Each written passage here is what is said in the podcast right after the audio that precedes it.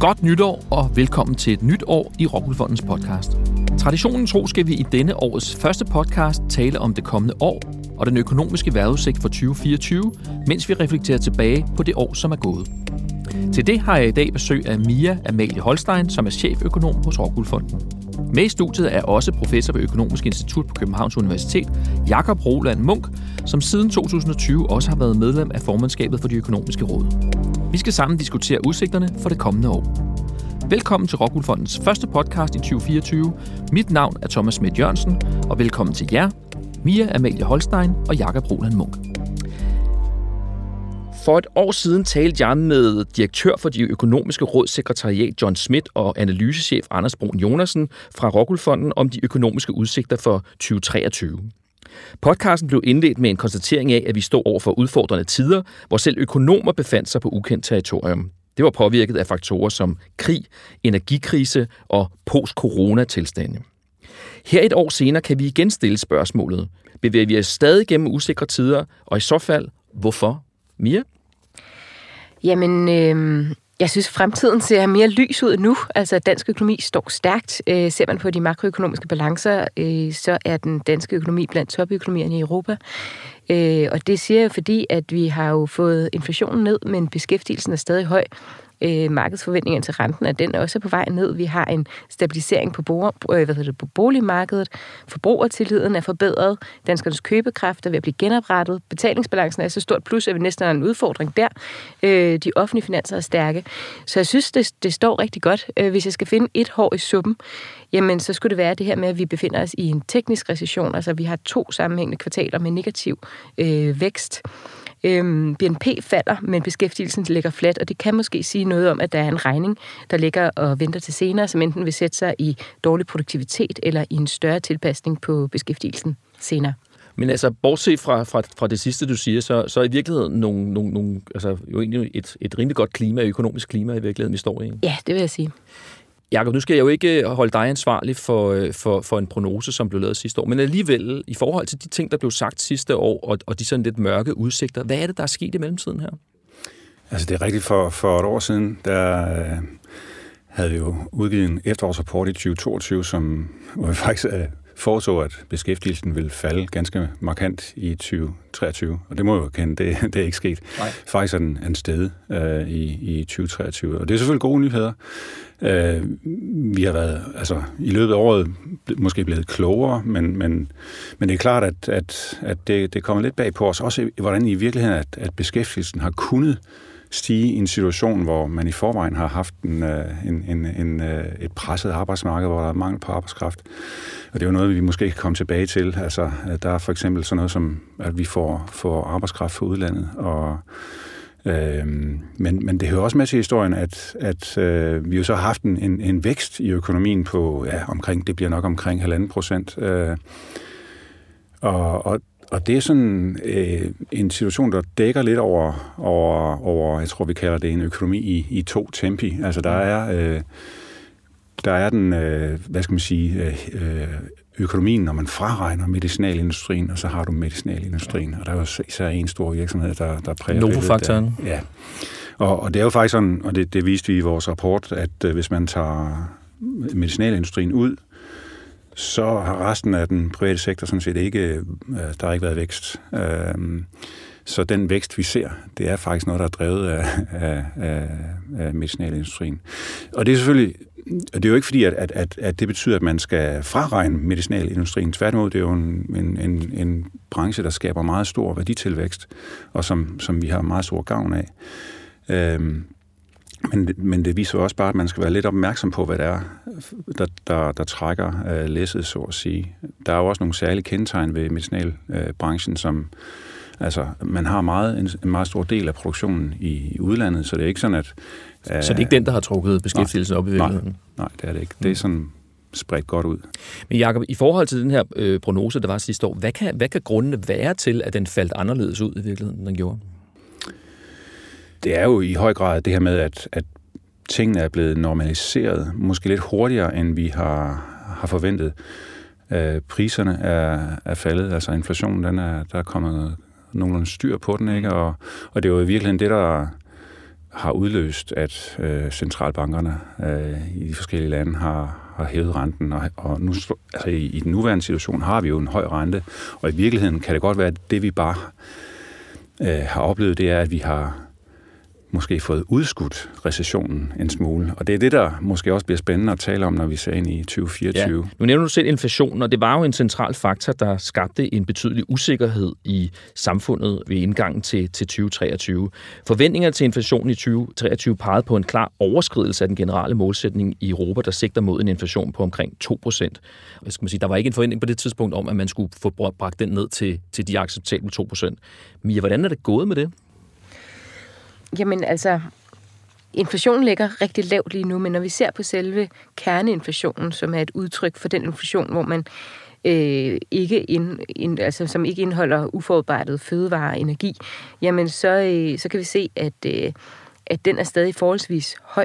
Øh, og i 2025 øh, først, øh, når jeg ser på de her øh, fremskrivninger, kan også komme tilbage til senere, men så, så forventer vi, at den første omkring lander omkring de her 2% og bliver forenlig med, med det her fastkurspolitik og inflationsmålsætning, som vi har på lang sigt for, for EU-området. Så, så stadigvæk så har vi faktisk øh, øh, en relativ øh, høj øh, kerneinflation, og det er jo fordi, øh, man sammen, øh, det fungerer på den måde, man sammenligner med samme tidspunkt sidste år.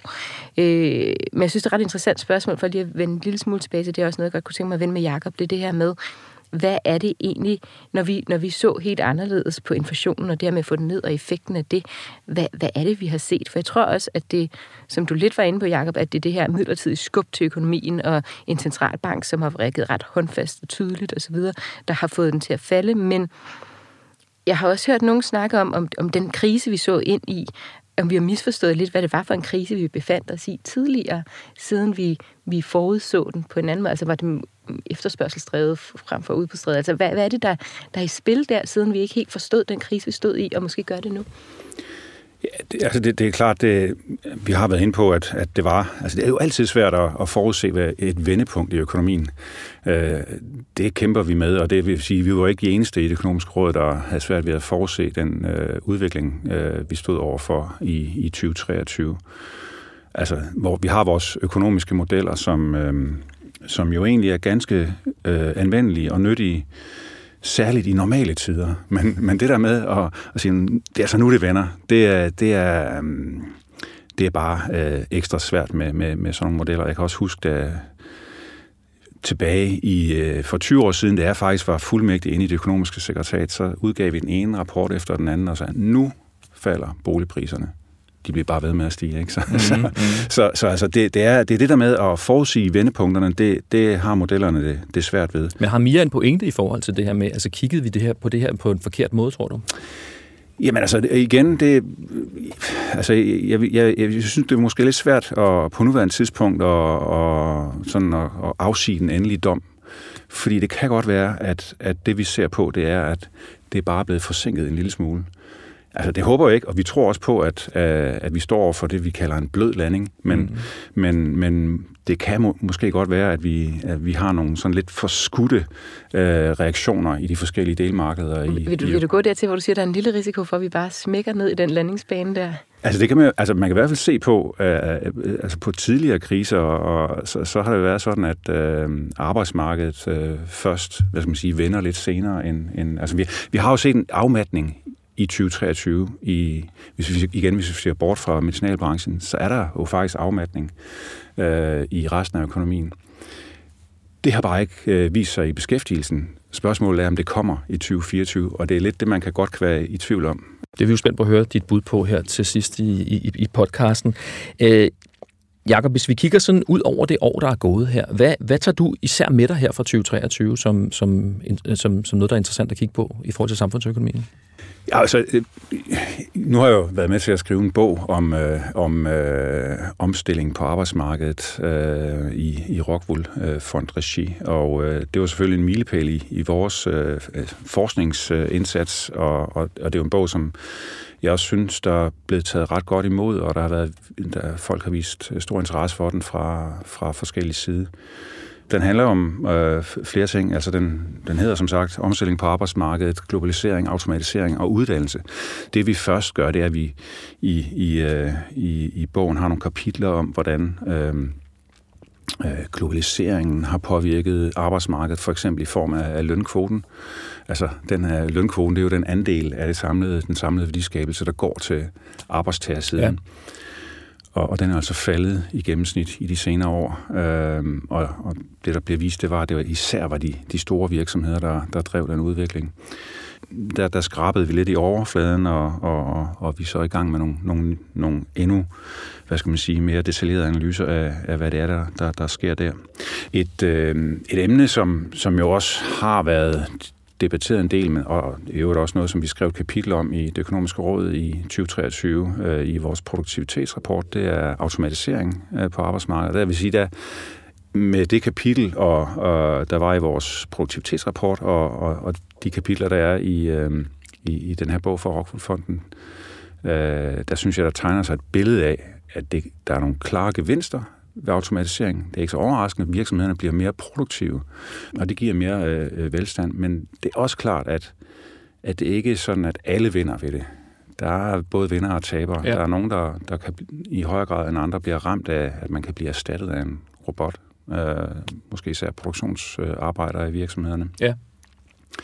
Og det er jo et af de her tegn, der er på, at, at vi står i en omstilling på arbejdsmarkedet. Det er sådan set været vant til i årtier. Øh, altså, hvis man tager de, de helt lange briller mm. på, så, altså, så er det jo noget, man... Altså, overgangen fra landbrugssamfund til industrisamfund og til videnssamfund. Altså, vi har jo hele tiden været vant til, til omstilling, og, og, og det her det er så en af de faktorer, der, der medvirker til, til omstilling på arbejdsmarkedet, som gør, at der er nogen, der måske har behov for øh, at blive hjulpet lidt i, i den her omstillingsproces. I nogle andre retninger i virkeligheden? Jamen altså, det der jo sker, fordi der, der bliver erstattet af en robot eller anden ny teknologi, eller globalisering, udflytning af arbejdspladser, øh, men det er, at man typisk har nogle, at erhvervet sådan nogle kompetencer og noget uddannelse, som der ikke længere er den samme efterspørgsel efter i arbejdsmarkedet. Ja. Så det vil sige, at man, man står lidt på herrens marker og enten skal investere i, øh, i at blive omskolet, eller, eller måske at gå ned i jobhierarkiet og tage nogle mere simple jobs. Ja. Øh,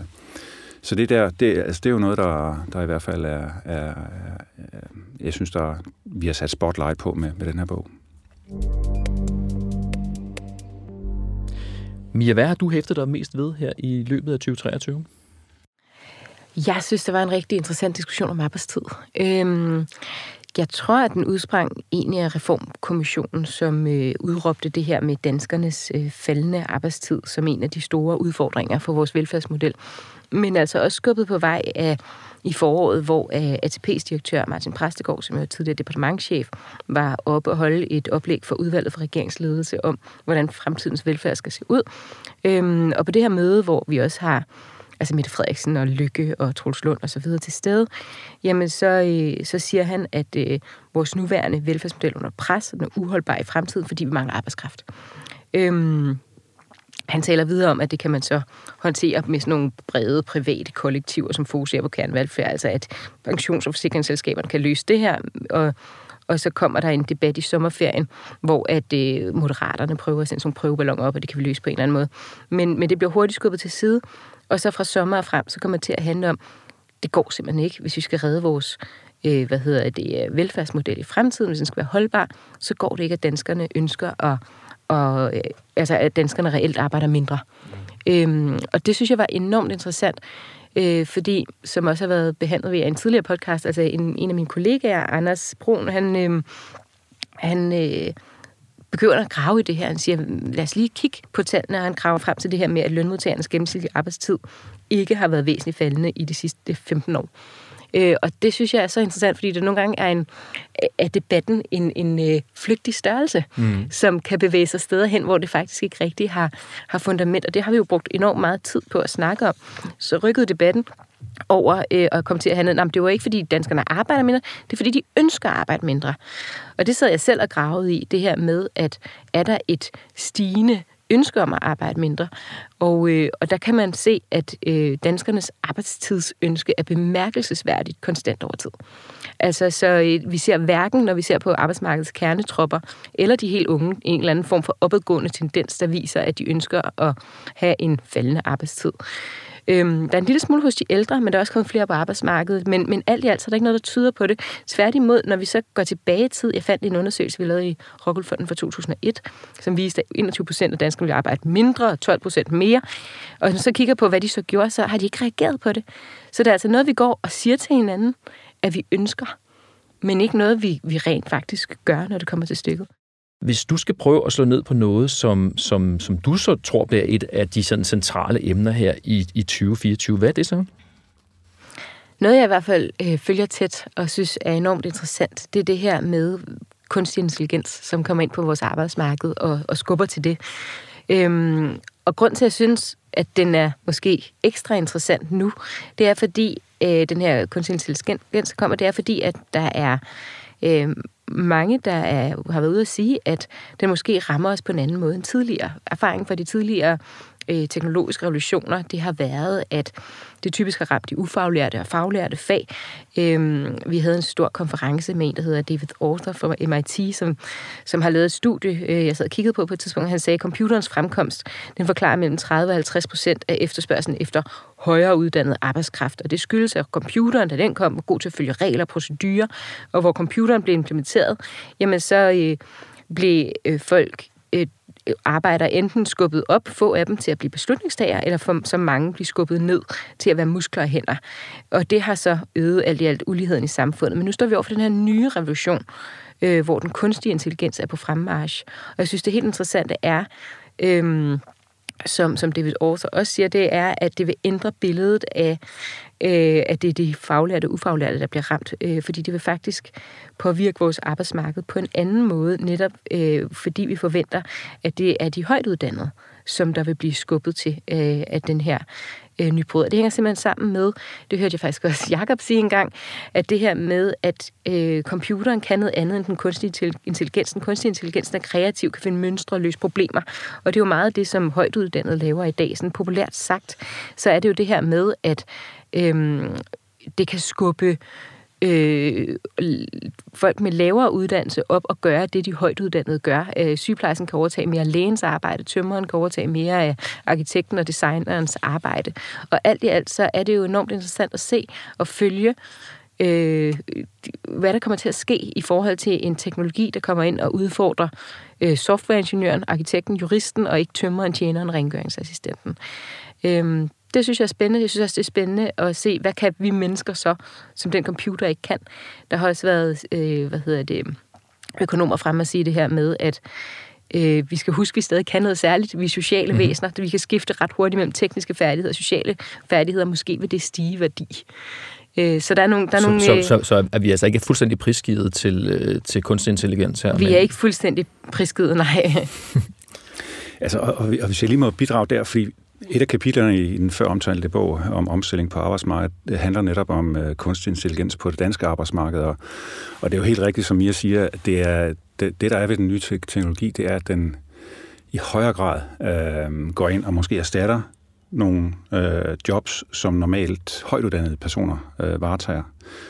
Øhm, og, og det, som kapitlet mere præcist øh, undersøger, det er i de danske virksomheder, som enten producerer kunstig intelligens, øh, producerer varer, som indeholder kunstig intelligens, eller som anvender øh, kunstig intelligens, øh, altså som, hvor, det, hvor det udelukkende er et spørgsmål, om man tager teknologien ind og erstatter nogle arbejdsopgaver mm. i virksomheden. Jamen, der er det faktisk sådan, at øh, der er ret stor forskel inden for gruppen af videregående uddannelser. Øh, og det er især inden for gruppen af det, man kalder STEM-uddannelser, altså Science, Technology, Engineering og Math. Så for eksempel sådan noget som dataloger, programmører, øh, øh, hvad hedder det, matematikere og fysikere, de er, de er i høj grad ansat i virksomheder, der producerer ydelser og varer, med, der, altså hvor der indgår kunstig intelligens. Ja. Så det vil sige, at, at der kan man forestille sig, at øh, udviklingen den, den er til gavn for de her typer af, af uddannelser.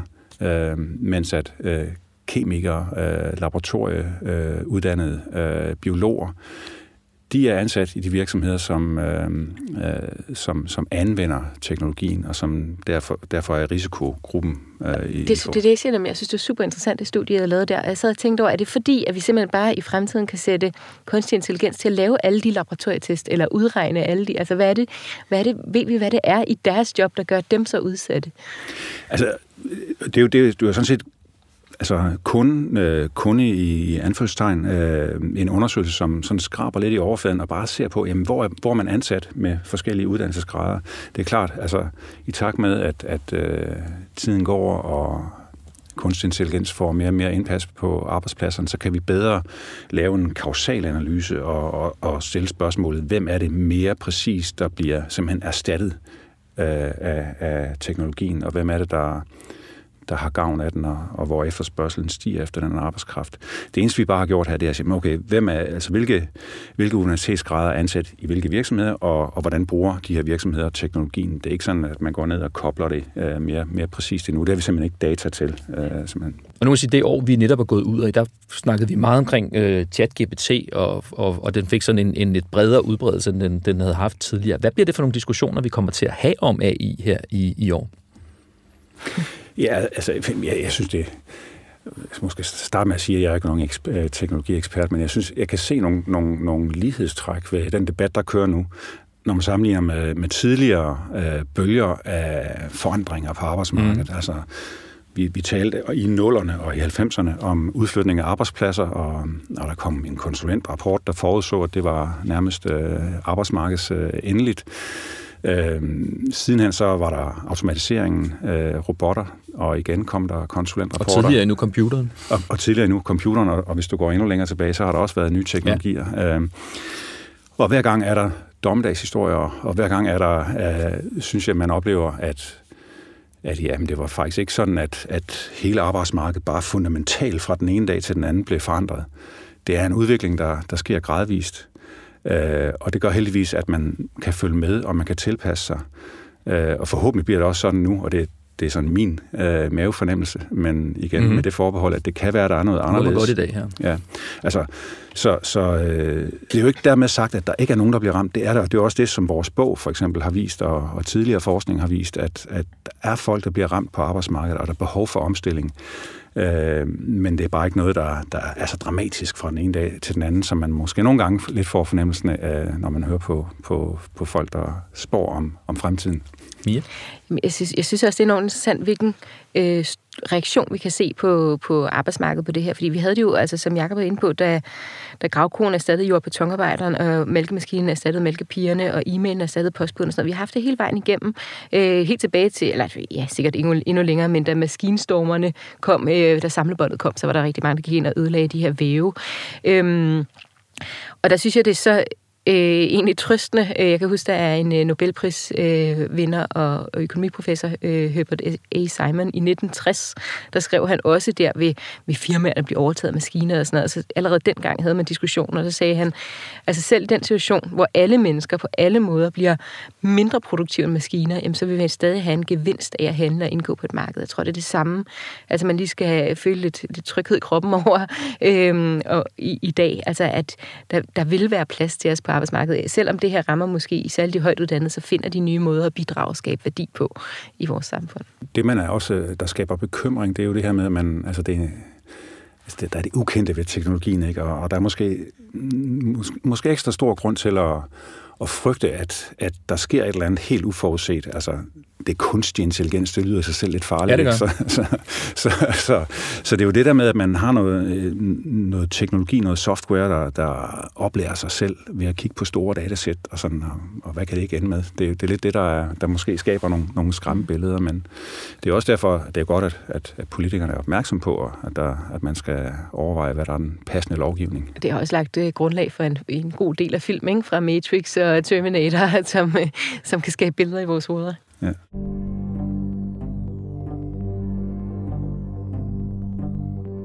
Jakob, hvad kommer du til særligt at øh, holde øje med øh, her i 2024? Ja, jeg, altså, jeg, jeg må sige, jeg, jeg er selvfølgelig meget øh, spændt på, hvad den her sådan, øh, nye jobcenterkommission øh, hiver op af hatten. Altså, vi har en kommission, der skal komme med øh, forslag til... Ekspertgruppen. Ja, øh, som, skal, som skal komme med forslag til, hvordan man kan spare 3 milliarder øh, og i, og i det hele taget til, tilpasse indsatsen for de ledige og, og andre, der, der, øh, der, der er i vanskeligheder på, på arbejdsmarkedet. Øh, vi har jo også i den føromtalte bog øh, skrevet et kapitel om, hvordan øh, faktisk den aktive arbejdsmarkedsindsats, aktivering af, af ledige, øh, påvirker øh, beskæftigelseschancerne. Og, og, og der kan man sige, at vi, vi er nået frem til nogle, nogle ved, ved at analysere nogle nye data, som dækker en, en relativt ny periode. Øh, der finder vi faktisk nogle lidt overraskende resultater, hvis man tager udgangspunkt i det, som har været den etablerede sandhed fra den eksisterende forskning indtil nu. Nemlig at, at uddannelsesaktivering ser ud til at, at forbedre øh, de ledes øh, jobchancer ganske væsentligt. Øh, og, og, og ydermere, så er det sådan, at, og det er måske ikke så overraskende, men det er bare vi er de første, der ligesom viser det, at uddannelsesaktivering eller kursusaktivering har en særlig stor effekt på de, der, har, der er blevet ramt af omstilling ja. i arbejdsmarkedet, apropos det, vi talte om øh, tidligere. Altså, der er nogen, der har mistet deres øh, øh, specifikke skills, som de har, har oparbejdet i efter mange år på arbejdsmarkedet. De har måske ikke, øh, de står måske ikke og er så attraktive på arbejdsmarkedet længere, og derfor kan det være, at der er et behov for, at man bliver omskolet, at man får nogle nye kompetencer, og det er jo lige præcis det, som uddannelsesaktivering gør. Så derfor er det jo ikke overraskende, at det virker. Det er der bare ikke rigtig blevet, øh, blevet vist før, og noget af det, der har været problemet, har været, at, at man ikke rigtig har kunne tage højde for, at der er en, en selektion ind i, uh, i, i uddannelsesaktivering. Det vil mm. sige, det er ikke, det er ikke bare sådan nogle gennemsnitlige ledige, der kommer til uddannelsesaktivering. Det er, det er ledige, der har det lidt sværere, og, og derfor uh, måske ikke er helt så beskæftigelsespar, uh, beskæftigelsesparate, uh, for eksempel på grund af, at man, man, uh, man er blevet ramt af omstilling. Uh, så, så, så det, er, det synes jeg, altså, det, altså i, i, det bliver spændende at se, hvad de, og jeg håber selvfølgelig, at de, de de prøver at tage højde for, for, for nogle af de her nye resultater, som, som, som jo viser, at det ikke er alt, der, der er ubrugeligt i jobcentrene. Faktisk er der nogle flere, flere øh, aktiviteter, der, der, der virker. Vi har også vist revalideringsydelse til folk, der er blevet ramt af arbejdsskader. Det, det har faktisk en enorm positiv øh, effekt. Så du håber på ligesom at se nogle af de her ting øh, i, i, i de øh, anbefalinger, som, øh, som ekspertgruppen kommer tilbage med her? Ja, jeg har hørt øh, Claus Tustrup, der var formand for kommissionen, sige, øh, at, at det kan jo godt være, at det, det skal målrettes bedre, de her indsatser, så jeg har da sådan begrundet håb om, at noget af det her, det bliver, bliver der lyttet til. Hvad er det for nogle scenarier, vi kan, vi kan forvente at komme til at se, tror jeg, når, når ekspertgruppen vender tilbage her i formentlig juni måned i år? Mia? Jeg tror, jeg er lidt mere positiv end Jakob. Jakob. Jakob han siger, øh, jeg har sagt til mig, at han ikke er sikker på, at det bliver helt nemt at hente. Øh, det er, det er også ret mange penge, kan man sige, 3 milliarder kroner, mm. der, skal, der skal hentes. Øhm, jeg sad og, altså, Øhm, og det er selvfølgelig de, de, altså det, der har været op at snakke om, det er jo sådan noget med, i hvert fald tidligere, jeg kan også se Dørs tilbage i 2001, de var ude at sige det her, der var altså underskud samlet set på 3 milliarder kroner, som følger af aktiveringspolitikken. Øhm, og og der, der sagde de, at øh, der kunne man kigge på forskellige ting. Øh, Finansministeriet også ude at sige, at, at der er ordninger, som, ja, det, der på det tidspunkt, øh, altså med, med jobrotation og retten til seks ugers øh, jobrettet uddannelse. Altså, altså der er nogle ting, som ikke giver i hvert fald et samfundsøkonomisk overskud. Så, så min, min, min idé er, eller min tanke er, at de går ud og kigger på de her ordninger og ser, fordi en ting er jo, at en aktiv indsats. Den kan øge øh, beskæftigelsen, men den skal også øge den så meget, at det ligesom opvejer de samfundsmæssige udgifter, der er til den. Ikke? Så, så jeg håber, de går ind og tager sådan en grundlæggende kig på det. Øhm, og så har jeg også bemærket, at altså, sådan en lille ting, det ved jeg ikke, om det ligger måske ikke inden for deres kommissorium, men bare udgifterne til administration er, der, det er vokset med, jeg tror, det er 2,5 milliard øh, over ret kort tid. Øh, så hvis man skulle ud og hente 3 milliarder, så, så mener jeg, at der er måder, man kan gøre det på, øh, hvor man kan, kan tilpasse.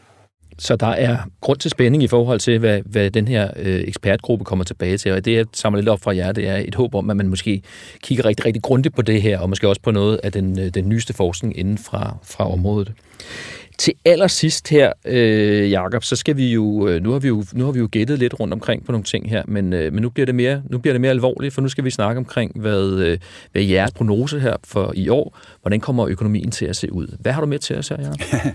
ja, altså, jeg har en blød landing med til jer. Det lyder godt. og, øh, Den vil vi gerne have. Tak for det. det er i hvert fald, hvad vi, hvad vi øh, spår, eller har, altså forventer i, i vores efterårsrapport fra 2023.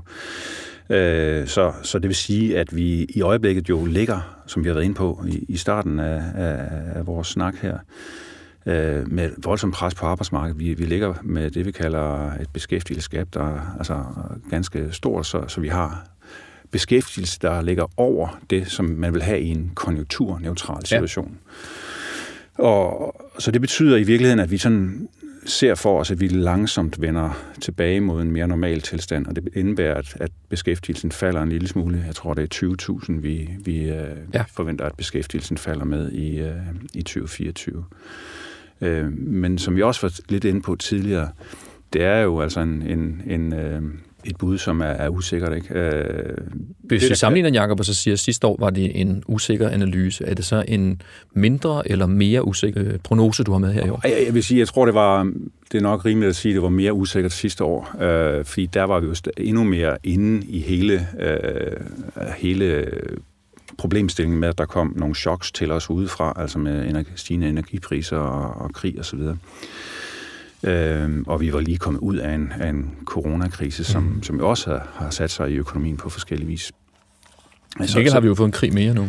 Ja, det, det er selvfølgelig øh, interessant, om det, om det vil have, have indflydelse på, på energipriserne, fordi det er virkelig der, det kan sætte sig i den indlandske ja. økonomi. Øh, lige nu er der ikke øh, øh, tegn på det, øh, så, så, så, men, men det jeg vil sige, der, når vi kigger ind i 2024, nu, nu får vi, vi har haft overenskomstforhandlinger, så det der lidt kan ligge og, og være en, en, en risikofaktor, det er, hvis, hvis de her øh, altså, lønstigninger, som er aftalt, øh, går ind og sætter sig i, i, i virksomhedernes omkostninger på et tidspunkt, hvor der samtidig er afmatninger, vi har stigende renter, hvis det så går ind og, og, og, og giver øh, et, et større tilbageslag, end vi lige forventer, som, som tingene ser ud. Og det er det der risikoscenarie. Og det er også det, man har kunne se tidligere, at, at øh, vendingen på arbejdsmarkedet kommer som regel lidt senere end, ja. øh, end vendingen i produktionen. Så I regner med at se sådan en, en, en forsinket effekt i, øh, i løbet af i år? Ja, altså det, er jo, altså det, man kan sige, det at vi, vi har en, en beskæftigelsesnedgang på 20.000, det er jo sådan set øh, en nedgang, og det vil sige implicit så forudser vi en vending på, på arbejdsmarkedet øh, i forhold til, til, til, til det forgangne år. Og kigger vi på inflation, Jacob, hvordan ser det så ud? Ja, der ligger vi på, øh, der nærmer vi os, øh, altså vi har jo, vi ender nok med et eller andet sted mellem 3,5 og 4 procent i inflation i 2023, og vi kommer så ned på 2,5 procent cirka. Øh, så, så det er jo ved at være tæt på, hvad centralbankerne har som øh, målsætning. Ikke? Øh, men det igen, det dækker jo over, at vi har haft øh, faldende energipriser, så har vi haft øh, stigende lønomkostninger, som gør, at der er andre øh, dele af økonomien, hvor priserne stiger. Så, så igen, øh, vi er sådan lidt i et vadested, hvor man endnu ikke er, er kommet tilbage i ligevægt, om jeg så må sige. En blød landing, Mia. Øh, er det noget, du glæder dig til? det, jeg, jeg er helt overbevist om, det er bedre end at styre hårdt ned i landingsbanen. Øhm, hvad hedder det? Ja, altså jeg synes, det, det ser fornuftigt ud. Altså en generel vækstafmatning i dansk øh, økonomi og inflationen under kontrol. Så jeg synes, det er, det er positivt. Så altså et anderledes øh, positivt outlook, end øh, da vi stod her for et år siden. Tusind tak skal I have begge to for at, at komme her i dag og give jeres bud på, hvordan det kommende år kommer til at se ud. Rigtig godt nytår til jer begge to.